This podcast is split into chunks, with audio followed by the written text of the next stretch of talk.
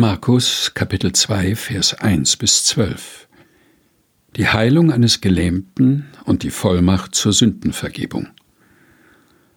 Und nach etlichen Tagen ging er wieder nach Kapernaum, und es wurde bekannt, dass er im Hause war, und es versammelten sich viele, so dass sie nicht Raum hatten, auch nicht draußen vor der Tür, und er sagte ihnen das Wort.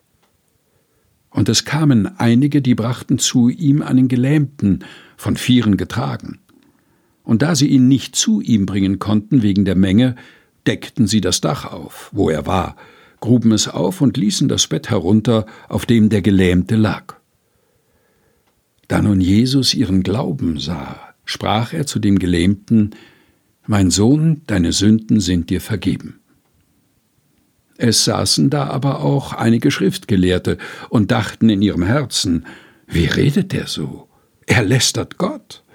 Wer kann Sünden vergeben als Gott allein? Und Jesus erkannte alsbald in seinem Geist, dass sie so bei sich selbst dachten, und sprach zu ihnen, Was denkt ihr solches in euren Herzen? Was ist leichter, zu dem Gelähmten zu sagen, dir sind deine Sünden vergeben, oder zu sagen, steh auf, nimm dein Bett und geh hin? Damit ihr aber wisst, dass der Menschensohn Vollmacht hat, Sünden zu vergeben auf Erden, sprach er zu dem Gelähmten, Ich sage dir, steh auf, nimm dein Bett und geh heim.